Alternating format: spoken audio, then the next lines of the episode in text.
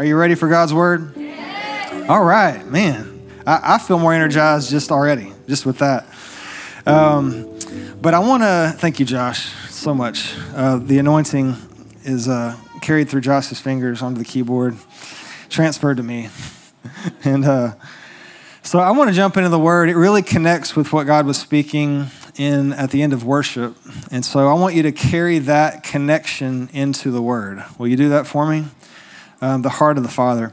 So, how many here, or maybe that are online with us, can be honest that maybe at times you struggle in your relationship with Jesus?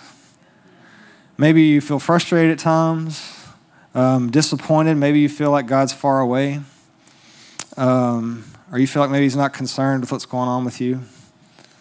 Maybe you built a wall, you keep up a guard, or you feel like you've done too much bad so that he, he stays away, he keeps his distance from you. Maybe you're fear, fearful that if he gets too close, he might see some of your issues. Uh, newsflash, he sees them anyway. So um, maybe he, you think he might ask you to give up some things, some habits, some relationships. Um, maybe you sincerely want to grow closer to God. I know I do, but just at times, I feel like you do everything you know how to do, and there's still a distance there. There's still, still feel far away from or still feel disconnected. Anybody feel like that at times? Sometimes maybe you, you do all the right things. You know, we go to church, we go to life group, we read, we pray, uh, but we still feel like something missing that there is more. Anybody feel that way? Yes. I have good news for you. There is more.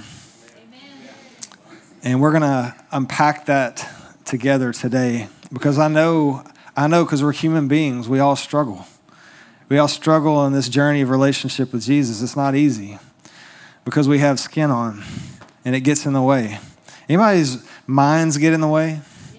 All right, so you are my people. You're my people. But we're going to explore that together today. Today will change your life if you will let it. I believe that with all my heart. And so now that I've set the bar really, really high, let's go. Okay? the word I have to share and challenge you with today comes from the story of Jacob in Genesis. And so as I like to do, I want to kind of read you into the story so you kind of know. I, don't, sometimes I take for granted everybody kind of knows the Bible stories. I grew up with, like Pastor, you've heard Pastor mention the flannel board, you know, so we had all the Bible characters, and uh, not everybody had that benefit. And so um, I'm going to kind of read you into the story as I get started today. Um, also, just so you know, Pastor Jess gave me permission to go long because Pastor's serving in Pathway Kids. So um, I'm not going to do that to you, actually, but but just so you know, uh, he and Mo are back there serving in Pathway Kids today. Um, but the word I have to share comes from Jacob's story, and this is the son of Isaac, the grandson of Abraham, who's known as the father of our faith. All right? And so we meet Abram 11 chapters into Genesis. We're going to spend most of our time in Genesis today. Uh, but Abram is a pagan, and God chooses to connect with him and to, to make this covenant with him. And, and this is two generations later. So you're, you, most of you are probably familiar with Abraham. Uh, then he had Isaac. He and Sarah had Isaac late. So Abraham was 100, Sarah was 90. Can't even imagine. Um, Elaine and I are 46, and we had this conversation the other day. It was like, Can you imagine having a. I'm like, no, I cannot imagine. I do not want to. we got two, we're good. It's man to man defense, right? No, we're going to go into the zone. But um, but so they have Isaac, and then Isaac ultimately has twins, uh, Jacob and Esau. And so, how many are familiar with a little bit about Jacob and Esau? You may have heard about them before. That's where we're going to spend our time with Jacob. And so, we're going to pick up in Genesis chapter 25, verse 19. This is the count of the family line of Abraham's son Isaac. Abraham became the father of Isaac, and Isaac was 40 years old when he married Rebekah, daughter of Bethuel the Aramean from Paddan Aram. Hey, I'm doing the best I can on these, so y'all just give me grace. The sister of Laban the Aramean. Isaac prayed to the Lord on behalf of his wife because she was childless, and the Lord answered his prayer. And his wife Rebekah became pregnant. The babies jostled each other within her, and she said, Why is this happening to me? So she went to inquire of the Lord, and the Lord said to her, Two nations are in your womb, and two peoples from within you will be separated. One people will be stronger than the other, and the older will serve the younger. When the time came for her to give birth, there were twin boys in her womb. The first to come out was red, and his whole body was like a hairy garment. What a pretty baby that must have been. so they named him Esau. Um, and I'm going to talk a little bit about names of the Bible and what they mean. Uh, Esau means hairy. Um, you don't meet many Esau's these days. Maybe that's why. But after this, his brother came out and with his hand grasping Esau's heel, so he was named Jacob. And Jacob in the Hebrew actually has a lot of meaning. It means heel grabber, uh, to circumvent, as if by tripping the heels. It can also uh, lend itself to conniving tendency to hold back others in order to advance oneself. Deceiver. I would rather have the name Esau, just saying. You know, and if your name is Jacob, uh, luckily there's a beautiful story of redemption that happens, and so don't worry. don't worry. Um, but Isaac, Jacob's father, his name meant he laughs. And that was from, of course, when uh, Abraham and Sarah found out they were pregnant and they laughed. Um, then Abraham himself, when he was known as Abram, his name meant exalted father. And then when God cut covenant with him and renamed him and put the breath of God in him, the ha in him, it changed his name and identity to the father of a multitude of nations. And so names are really important. And we're going to, how many have been given names in your life? Maybe not even necessarily birth names, but names that other people have given to you, or maybe other names that you've given to yourself. And we're going to talk about that some today. And so I believe with all my heart that what we see in Jacob's story is found one of the clearest pictures of God's heart for our journey in relationship with Him. I believe that. You're going to see it today as we kind of unpack it together. Um, Jacob was the third in Scripture that's recorded receiving the Abrahamic covenant from God, and the one who was literally the father of the children whose namesakes became the 12 tribes of Israel. So this is a pretty big deal. Uh, these, this story, as we unpack it today, I want you to keep that in mind. Ultimately, Jacob would become the beginning of the nation of Israel. And so, I, the title for our message today probably won't make a whole lot of sense just yet, but I promise it will by the time we finish today. And that title is Struggling for FaceTime. Struggling for FaceTime. Pray with me. Father, we just pronounce you as the only spirit of power here today. Lord, I pray that these open hearts and open minds would be fertile soil for your word, that it would come to fruit and fruition in their life. Thank you for it, Father. We trust you and we look forward to all that you're going to show us today in your word. In Jesus' name, amen. So, how many of you have someone in your family or maybe your circle that it's kind of difficult to get FaceTime with? you are that person. uh, my parents would probably say it's my brother and I. Uh, they're here, it's looking at me. Um, sometimes. But uh, when when I was young, when uh, Jackson rather was younger, my 18 year old, when he was when he was a little boy, he was real busy, and he was always into something. He was always talking a lot, and um, and that's true today. Um, but he had he's such a sweetheart, such a sweet disposition. Uh, it was always entertaining what he was talking about. So I literally have recordings still on my phone from when he was seven and eight years old, and he would just talk and tell stories and ta- tell, tell me about uh, one time he was talking about what he learned at school, which is how many hours of sleep we need depending on how old we are. Um, but at times I wanted to get his attention because I had something to tell him. And I would, I would have trouble getting his attention.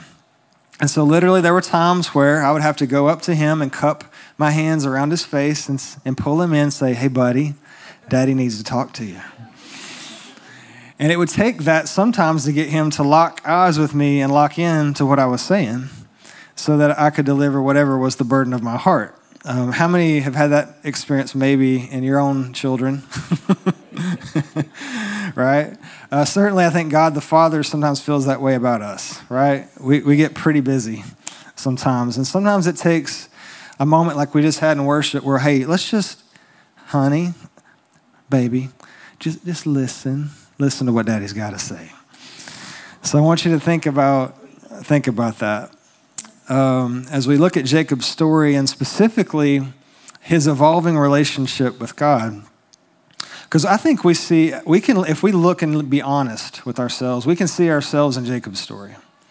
I love Jacob's story because it's another one of those in the Bible that lets me know that I don't have to have it all right for God to be with me and be for me and to work out his will through me. Um,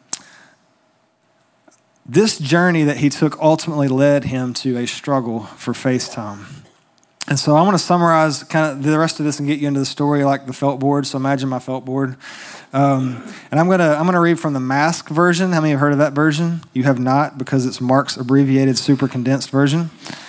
Um, but, I, but I don't want to leave you out if you don't know kind of, we, we got to know where we're, we're coming from to get where we're going. So in Genesis 25, as the brothers grew up, Esau became an outdoorsman. He was a hunter gatherer. Jacob was a quiet man that the, the Bible says stayed among the tents. Now, that phrase in the Bible, I always kind of, just being honest, thought Jacob to be kind of a sissy. I did. I thought, well, Esau is the rugged outdoorsman, and you know Jacob just hangs back with mom and them. You know, um, but if you really look, which I did, I was curious to find out kind of what, is, what does that mean, stayed among the tents. You actually find that in their culture, it would have meant he was a student. Um, and he was real studious. It also would have, if you look at his story, you can see that he also would have been tending sheep. So he would have been a shepherd. His, his, his uh, future wife, Rachel, was a shepherdess. When he leaves mama's house for the first time, he goes first to talk to the shepherds. So you know that this is a guy that He's, he's not this little puny guy that just sat around, you know, in the tent all day long. Uh, also, you can see a, a little measure of his strength when you see him meet his future wife, Rachel, and he rolls the stone away by himself from the watering hole. So he wasn't a puny little dude. He actually kind of had a lot going on. And so that helped me. I don't know, it has nothing to do with this message, but I wanted to share that with you. and hopefully, hopefully that'll enhance your Bible knowledge as you as you read in the future. Uh, but he was a quiet man. Now, the scripture says Isaac loved Esau and Rebekah loved Jacob. Pro parenting tip, okay? Love your children equally. Part of these guys' problems is that mom and dad pick sides, and, that, and it didn't get better from there. And so um, Esau came in famished one day from hunting. Uh, Jacob just so happened to have some red stew, which was uh, Esau's favorite. And rather than die, according to scriptures, what Esau was saying, he gave up his birthright to Jacob. Jacob was really quick on his feet. And he, he made him swear an oath for the stew. It must have been some really good stew. Um, either that or Esau was not all that sharp. I'm not real sure which it was, but either way, Esau despised his birthright. Then Genesis 27, we see Isaac, this is Jacob and Esau's now very old uh, father, approaching death. He's also very, very blind, as you can see in Scripture. But he calls in Esau and tells him his days are numbered. He says, Go hunt and kill me some wild game to make my favorite chili so he could bestow the firstborn blessing on him. Then mom Rebecca was snooping. She is this this this lady's always snooping. Like if you look in the, her account in the scripture, um, he intercepted the, she intercepted the plan and called in Jacob and set up the con using local sourced goats for the special chili, uh, goat hair for his arms and neck. Still amazing that worked, but you just have to realize that you know his, his dad was really blind and really old, and so um, they also took Esau's clothes. And so, if you look at this, it's not hard to figure out where Jacob's deceitfulness genes came from, um, from from Mama. So Jacob comes in and he lies three times to his blind father about being Esau, and he gets Esau's blessing. Immediately after he leaves, Esau comes in with his version of the special chili, but this time from free range game. And he and Isaac figure out real quick that they've been duped. And so, Genesis 27 36, this is Esau. He says, Isn't he rightly named Jacob? For he has deceived me these two times. He took my birthright, and now he's taken my blessing. Jacob is living up to his name and his reputation. And we see Esau weep bitterly. He receives a much, much lesser blessing from his dad. Then he vows to kill Jacob right after his father passes away. And old snooping mama Rebecca again hears this and warns Jacob, who sets out headed to Uncle Laban's place at his mom's urging, with the thought of hopefully in time Esau will soften and forgive his brother. I think it's important to note Jacob sets out with nothing. We all have a day like Jacob. And this is what I want you to catch from this part of the story. We all have a day where we have to set out away from mom and dad. And we all have to set out away from grandpa. In Jacob's case, we're talking about grandpa being the father of our faith, as he would later be known, and Jacob being a follower of God and a friend of God. But what you can see in Jacob's story that we're about to look at, and I specifically want the younger people to dial this in, but this applies to all of us. That you see in this, this is the moment, whether it's a, a physical stepping out away from the household or a spiritual one, where you have to own, decide to own your relationship with God. And so I have two points to share with you today. And unlike Pastor, this does make the message shorter. So um, I'm giving him a hard time because he's not in here. I may catch some flack later. But uh, so as we as we head out with Jacob on this journey into a relationship with Jesus, let's look at point one. We're setting out for Bethel. Setting out for Bethel. So look, picking up in our text, Genesis 28:10 says Jacob left Beersheba and set out for Haran. When he reached a certain place, he stopped for the night because the sun had set. Taking one of the stones there, he put it under his head and lay down to sleep. And he had a dream in which he saw a stairway resting on the earth, with its top reaching to heaven, and the angels of God were ascending and descending on it. And there above it stood the Lord, and he said, This is the Lord speaking, I am the Lord, the God of your father Abraham, the God of Isaac. I will give you and your descendants the land on which you're lying. Your descendants will be like the dust of the earth, and you will spread out to the west and to the east, to the north and south. All the peoples of the earth will be blessed through you and your offspring. I'm with you and will watch over you wherever you go, and I will bring you back to this land. I will not leave you until I've done what I have promised you. What, it, what God is doing there is affirming the covenant that he cut with Abraham and Isaac. Okay? Notice, though, what Lord, the Lord says I'm the Lord, the God of your father Abraham, and the God of Isaac. Who's missing? Jacob. In Genesis 28 13, 31 5, a few more places in chapter 31, then again in 32, verse 9. All these are places where either the Lord is identifying himself or Jacob is wrestling with the identity of God, none of which connect Jacob to being submitted to the lordship of God none, none lending itself to a relationship that he has with God. It's still grandpa's God, it's still dad's God. You see that? So, for the first time in 40 years of Jacob's life recorded in Scripture, Jehovah was never referred to as his God. He grew up in a family where grandpa had this covenant that was cut, which I love the covenant because the covenant that God cut with him he actually put Abraham to sleep during it because he didn't want Abraham or us to be responsible for our side. And he, he did the covenant with Abraham asleep. But that same covenant that God committed to Abraham has passed down. It continues to this day. But it passed down to Jacob. God is affirming it to him, but we see here very clearly in Scripture that there isn't a connection yet to Jacob and his faith in God. So we see. My, I was thinking about this this uh, first service when uh, recently with my son. He's 18, about to graduate high school, and he and I were having this conversation. Actually, we've had it a couple of times over the last year, where specifically he, he's been real busy with his life. He's taken a college course. He just finished basketball season. He's got um, you know, he's working part time. He, he serves here on the youth leadership team. He's got a lot going on in his life. And he was telling me how he was struggling with his devotional time. And I just, I said, Bub, that's the first priority. But more than that, we have to know why it should be. Because there's going to be a day sooner than later now where you're going to be out on your own and you're not going to have mom and dad's faith and you're not going to have your dad as a pastor in your household where you I need you to own your relationship with God. It's got to be yours.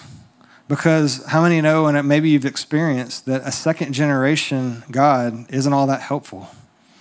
Or a third generation God isn't all that helpful when you get out on your own? You got to have your, he's got to be yours.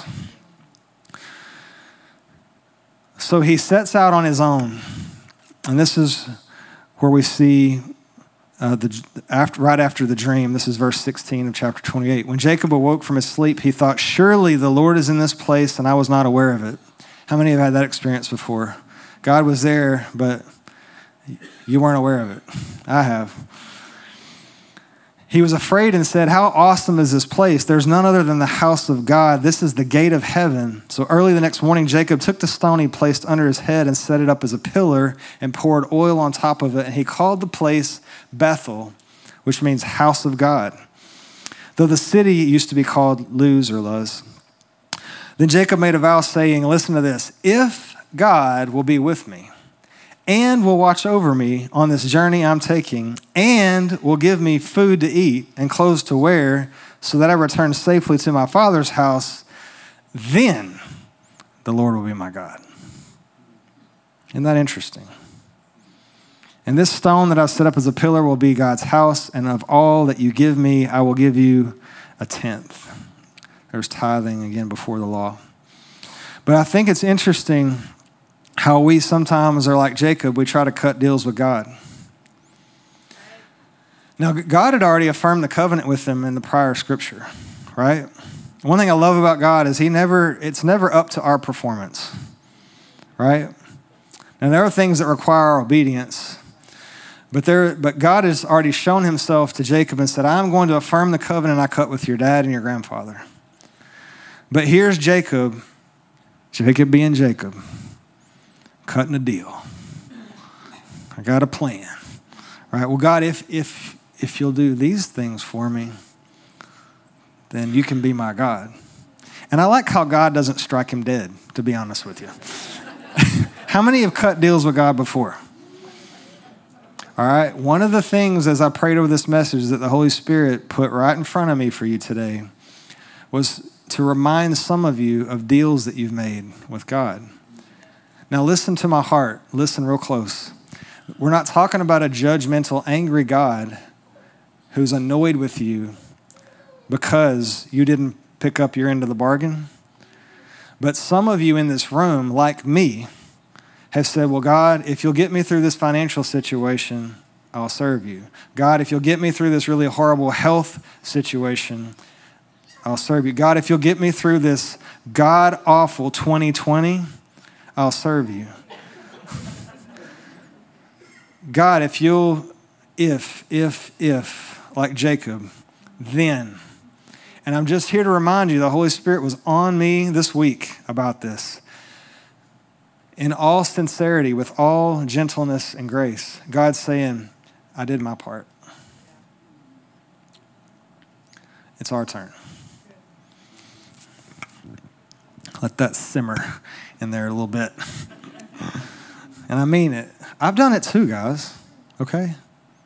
No condemnation, just for reflection, thoughtful analysis of our life. Because we're like Jacob, we're fallen flesh, right?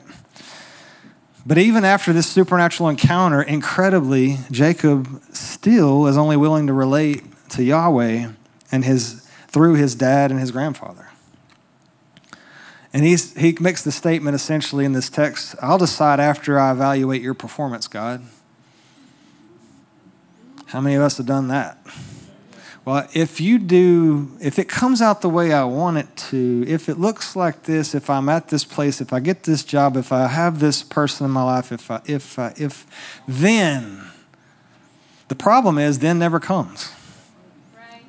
Because you can't get a revelation of God and a relationship with God through something that you attain on this earth. I didn't even say that in the first service, so that's free. Y'all get that one for free. I'm convinced, guys, that the majority of us Christians stay in Bethel. Bethel's good. Jacob has a revelation of God in Bethel that changes him. But we still see him wrestling with this is he going to be my God or is he dad and grandpa's God? Bethel is necessary, but it can't be the destination. We can't have just a house of God relationship with God. Again, hear my heart. I'm not beating you up with this. This is where I've lived too. And I'm going to share you some of my story. But we, this is not the goal.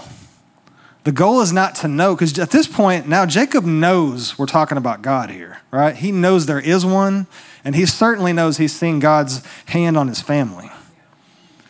But he's still not in a place yet, he's still in Bethel. Why do we stay in Bethel? Just some thoughts. Complacency is one of them for sure. I'll just stay here. This, that looks hard, right?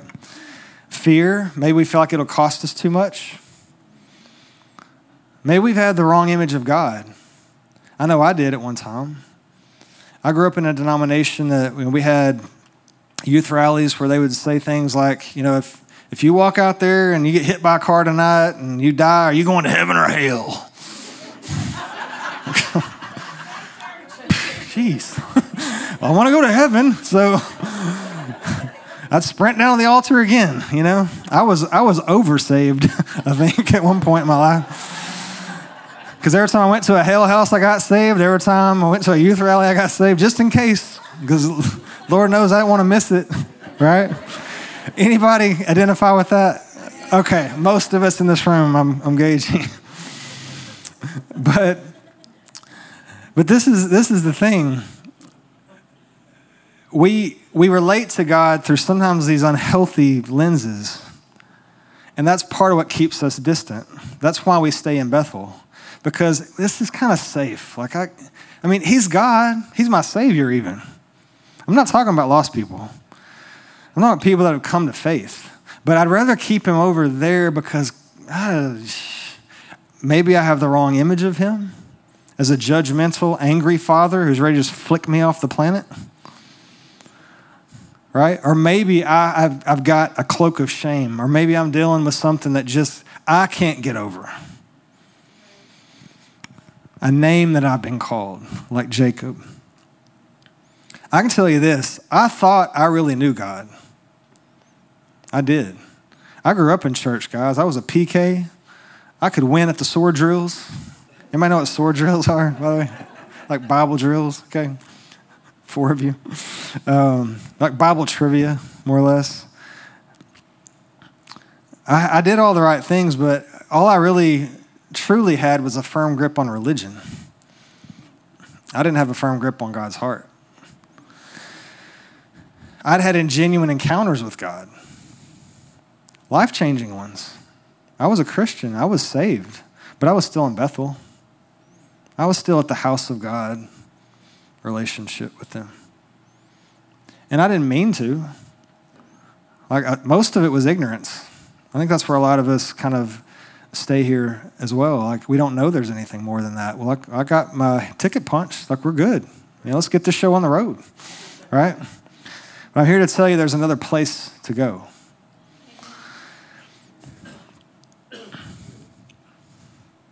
A generation removed, God might get you into heaven, but it will not get you through much here on planet Earth. When the fit hits the shan, I had to think about it.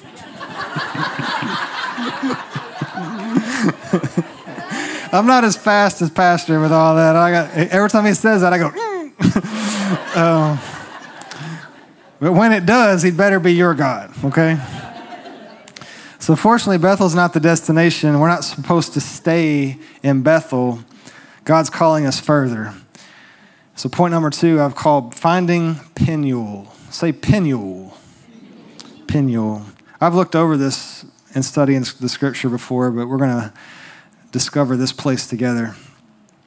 So Jacob goes to Laban. So think about this. He, he heads off to Laban's. God does his part of the bargain. Jacob goes from having nothing to being one of the most prosperous people in, in Bible times.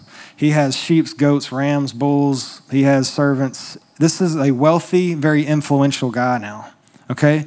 But at this point in the story, Laban and Laban has deceived him, you know, by, by tricking him into the worst wife swap in Bible times. Uh, when he married, they swapped him for his older daughter Leah, and then he had to work, you know, more to, to earn uh, Rachel, his his first pick, I guess. Bibles, you can't make this stuff up, man. You know, Bible's entertaining if you read it the right way. Um, but all this is past, you know, and, and I, I, wanted to point out, you know, Jacob was all irritated that Laban deceived him, but you know, you, you reap what you sow. And Jacob was a deceiver. You just reap what you sow. So at this point in the story, he flees Laban's. He's kind of done there. He decides to take off and go back to his family as God instructed him. God instructed him to go. And this is along this way back, he encounters Esau and 400 men. And all of the old memories come back. Oh, stink. He's going to kill me. He's got 400 men waiting for me. And I just thought as I studied this, I wrote this note down to share from you, with you. It's a nugget, it's free. But God will always send us in a direction that puts us face to face with our past fears, struggles, and struggles, and uses them to propel us into our future and destiny. There's, there's no getting around it, there's no sidestepping it. God always brings us back. That's why it's important to face those things with Him. He's always with us through them. If we involve Him, if we let Him into it. But this same thing is now in front of Jacob again, and he's facing Esau, and it's not looking good. And we pick the story up in chapter 32, verse 9. It says, Then Jacob prayed, O God of my father Abraham, God of my father Isaac, Lord, you who said to me, again, even after all this time, after all that God has blessed him with, prospered him with, everything he's done for him, it's still not his God. It's still dad's God, grandpa's God. You said to me, Go back to your country and your relatives, I'll make you prosper. I'm unworthy of the kindness and faithfulness you've shown to your servant. I had only my staff when I crossed this Jordan, but now I have become two camps very, very wealthy, very prosperous again. He, he left with nothing, returning now with much. But he says, See what that'll get you? Nothing. Because he's still in the same place, right? He says, Save me, I pray, from the hand of my brother Esau, for I'm afraid he will come and attack me and also the mothers of their children. But remember, God, you said, I will surely make you prosper and will make your descendants like the sand of the sea which cannot be counted. Just in case you forgot, Jesus, remember, if he kills my family, you can't fulfill your promise, right? Still Jacob being Jacob. Got, a, got an angle, right? Remember, God, if, if, they, you know, if they assault my family and kill us all, then you're, you're, what you said ain't going to happen. Just an observation. Let that bless you. But after all this time, he still hasn't wrestled down to the fact that this God of his dad and of his grandfather, he hasn't let him in. So, Jacob does what Jacob does. He gets goats, cows, donkeys, ewes, rams, bulls. He builds this big peace offering, sends it ahead. He tells them, make sure you space it out a little bit because I want to be way back here in the back watching. you know, if it doesn't go well, I can still tuck tail and run right? This is Jacob, guys. This is who he is. Again, we can all identify with him, right? And he says, I will send this offering to, quote, pacify him. In other words, manipulate him. Because that's what Jacob does. And so he also sends Leah, Rachel, his son's servants, and all of his possessions across the Jabbok, which was a, a tributary of the Jordan. This is the picture I want you to see in this. Jacob now, having originally left his mom and dad's house with nothing, now comes to this place where he seemingly has everything. And now he's sent it all across the Jabbok and he's there by himself. And the Jabbok literally means, that word means pouring out. I believe God has poured him out. So now it's just him and Jacob again. We're back to where we started, bub.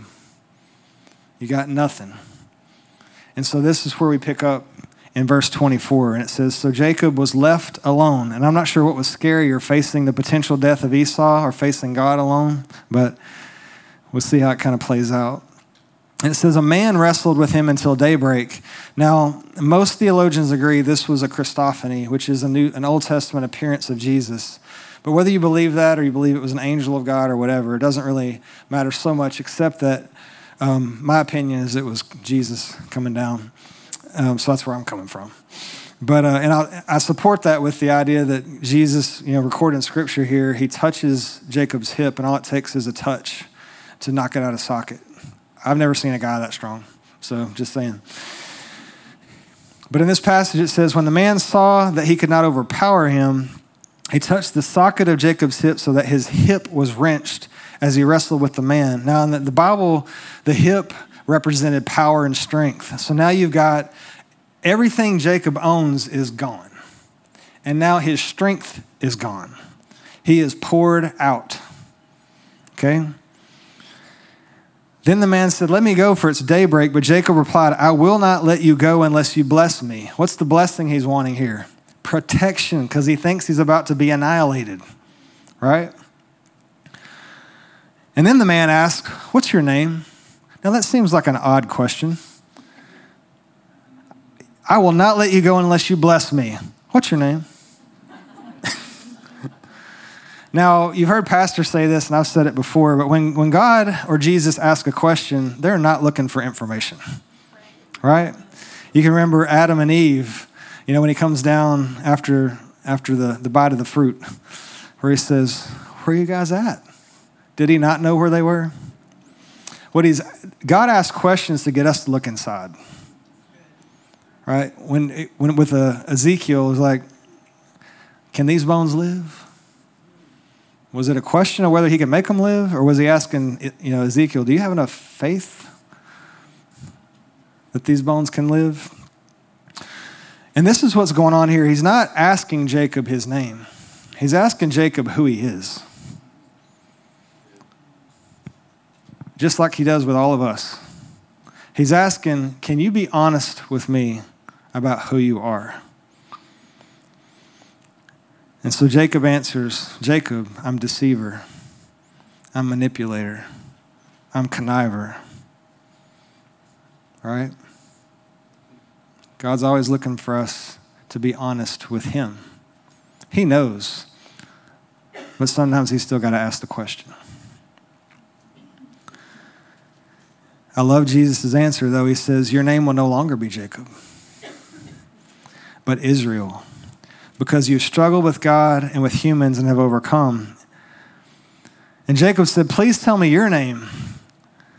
But he replied, Why do you ask my name? And I think the reason Jesus phrased it that way is because I think Jacob knew who he was dealing with. It's like, Why you ask my name? You know who I am. Mark's opinion. You can search that out for yourself. Then he blessed him there. So Jacob called the place Peniel, which means face of God saying, It is because I saw God face to face, and yet my life was spared. Another indication of why I feel like this is Jesus is if you can, if he felt like his life was in danger by seeing his face, that implies a much more significant authority. The sun rose above him as he passed Peniel, and he was limping because of his hip. And I think he was limping because it was a constant reminder not on your strength, Jacob, on mine not on yours any longer, because I've changed your name. You're not deceiver anymore.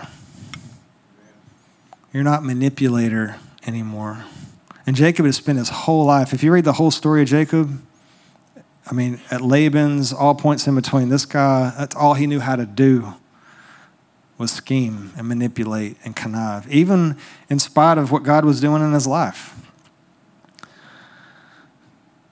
But here's what I want you to take away from this Not only does he know Jacob's name, but he knows his history. He knows our story. He's asking if Jacob, put yourself in Jacob's seat, he's asking you, have you wrestled sufficiently with your own identity long enough? Are you still Jacob the deceiver? Or are you ready to become Israel? That's what he's asking them.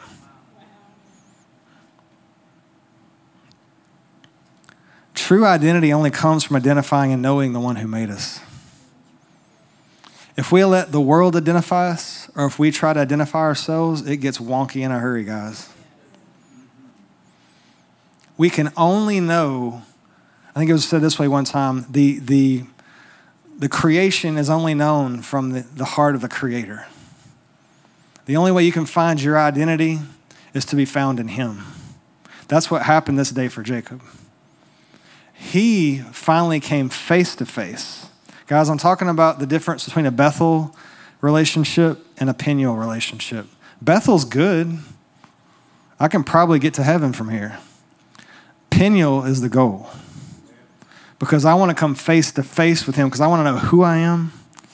I want to know what I'm called to do on this planet because this heaven's not the end goal in relationship to where God has us positioned on this planet. It is absolutely a goal, but along the way, He has an assignment for you. There's work to be done here. Then we spend the rest of eternity celebrating it. We want to have a Peniel relationship with God.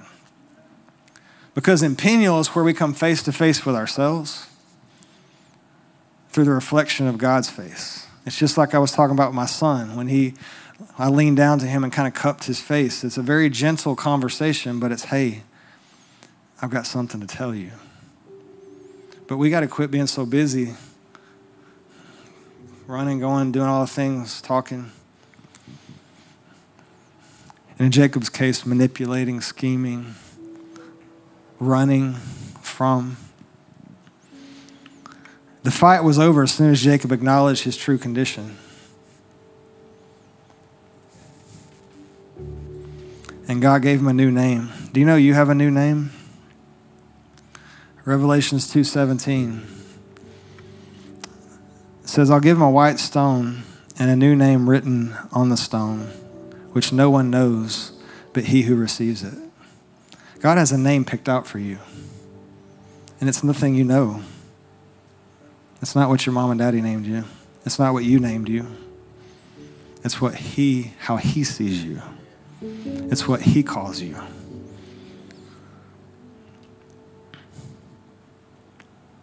Peniel relationship will radically change you. It radically changed Jacob. We see Jacob go from Jacob being Jacob to all of a sudden now he's Israel. What is the difference? Well, instead of him hanging back at the back, letting everybody go first, putting his kids in danger, his wife in danger, his servants in danger, putting everybody out in front of him, all of a sudden in Scripture, the very next day after the encounter, he goes to the front and he bows before his brother. And I don't think he knew what was going to happen. I think he was fully prepared. If this is it, I'm going to go out leading my family. And he went to the front, and what happened? Esau embraced him, and they wept together. I love the fact that God answered Jacob's prayer on top of blessing him. The picture I want you to see here is like many of us, like Jacob, he was struggling for a blessing. That's you and me. A financial blessing, a spiritual blessing, a relational blessing, a physical blessing. And I love the picture this paints because Jesus is wrestling with him, but the, the wrestling is for something altogether different. Because while we're wrestling and we're struggling for the blessing, Jesus is struggling for FaceTime. He's wanting us to see him face to face. Because if we do, we'll never be the same. That level of friendship goes far beyond Savior, far beyond provider. it brings it down. Abraham, his great grandfather, was called friend in the scripture three times. This is his heritage. It's our heritage to be a friend of God, not just a servant. Amen.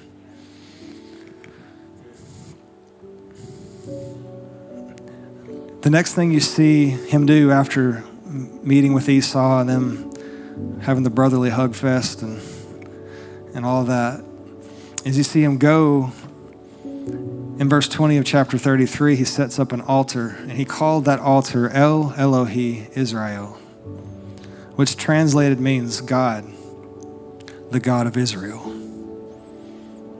He finally made his decision. It's a declaration of Jacob making his decision known. Because remember, Israel wasn't a nation yet, Israel was Jacob. And he was saying, God, now you're my God. And I'll serve you from here on. And we see that evidenced a few chapters over in Exodus where God appears to Moses. And this is God's words. He says to Moses, The Lord, the God of your fathers, the God of Abraham, the God of Isaac, and the God of Jacob, has sent me to you. This is my name forever the name that you shall call me from generation to generation. Imagine your name being linked to the Most High. I believe it's because this circle of family, God saw as friends. God saw this radical change in Jacob that brought him into close friendship with God. The difference between a Bethel relationship and a Peniel relationship is everything. Because Jesus becomes far more than just our Savior or any of those other things, He becomes our close friend. I want you to stand with me as we close. I'm going to share a, I didn't share this in the first service, but I want, I feel prompted to. I'm just going to be really honest, really transparent with you. I'm, I'm going on 46 years old. I've Been a pastor here at this church for almost, as of the beginning of May, five years. And here's what I'll tell you up until about three years ago, I was in Bethel. Didn't mean to. I had a burden of my heart to, to know that there was more, to know that there was more of God than what I had. But I didn't have that revelation. I was camping out in Bethel. And about three years ago, a different journey began. And I've had people ask me lately, What's up with you, man? People that are my friends, you know. What's up with you, bro? You're like, What's going on with you? And I just tell them, I'm on my way to Peniel. And if you get nothing else out of what I say today, guys, I want you to take this thought with you there's more than where you are. If you're tired of wrestling with yourself, if you're tired of struggling with yourself, like I was, being frustrated because you feel like, I'm a pastor. I should have this all together, right? Wrong. Pastor's just a title. I just I want you to encourage you to take the journey because it's worth it. Because when you start taking it, God reveals more purpose in you. He shows you things that you never could have imagined that He had for you. But bigger than that, He becomes your God, that they'll never be able to wrestle away from you.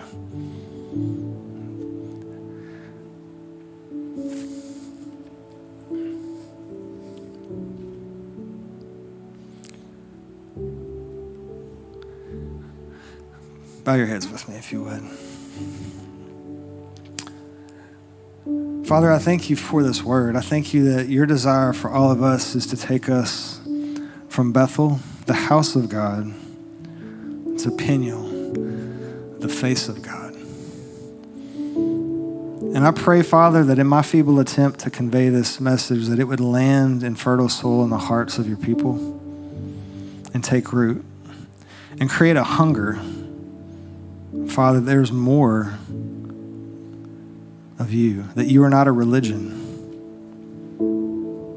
You're not a set of rules. You're not a church house that we go to. Lord God, you are a caring, compassionate friend that's close, that sticks closer than a brother. Lord, you said of us in John 15 15, you no longer call us servants because a servant doesn't know his master's business. Instead, you called us friends. For everything that you've learned from your Father, you have made known to us. So I pray that you'd make that known to us.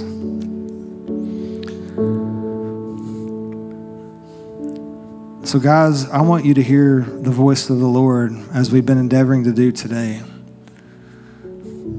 With your heads bowed and your eyes closed, I want you to hear the call. Peniel moments don't come along all the time. Today's a day for you, though. Today's a day for you to take the step Jacob took, that I've taken, that many others have taken and make a declaration that, you know, I'm, I'm no longer going to be connected to God through my dad's God or my grandfather's God or a family member or a pastor or a youth pastor or someone that I know or a friend. I'm going to choose him for me. I'm going to make him my God. And knowing that when I do, he'll make himself known to you, just like he did Jacob. If there are others here that maybe you haven't made it to Bethel yet, but maybe you know you want to, that you know that there's more to life than where you're living. Maybe you've been, maybe you've been given a name by someone. Maybe you've named yourself, but you know that that's not the way you want to continue to go. You know there's something more for you, there's something better, and I'm here to tell you there is. It's a relationship with the God of Bethel and the God of Peniel. And if that's you today, I just want to pray for you. I want you to slip up your hand. Let me pray for you in this moment. Thank you. Anyone else? Just pray something like this for me if that was you. Jesus, I give you all I am and all I'm not. Like Jacob, I pour myself out because I've got nothing by myself, but with you, I have everything. So I pray that you'd forgive me of any sin, any junk in my past, anything I've done wrong. Wash me clean with the blood that you gave for me on the cross. I declare you as my Lord and my Savior, and I know that you want to be my very best friend. In Jesus' name, amen. Listen, guys, my challenge to you is don't let this message fall on the thorny ground. Don't let the seed get stolen from you. Do something with it. Take initiative within your own relationship with Jesus to search Him out. Don't take my word for it. Take his. Pastor and I never want everything that we say on this weekend to be ever, the only thing you ever hear. That's why that's what transfers ownership. If you just take what I say, I mean, I could be wrong. But if you and Jesus work it out, it'll change you forever. So that's my encouragement to you to do that this week. Amen. All right, it's a big week. It's Easter week. Can I get a witness? Amen. All right. It's going to be a party up in here next week. So here's what you do go this week, love and serve the people around you, whether it's at work, it's at home, wherever it is.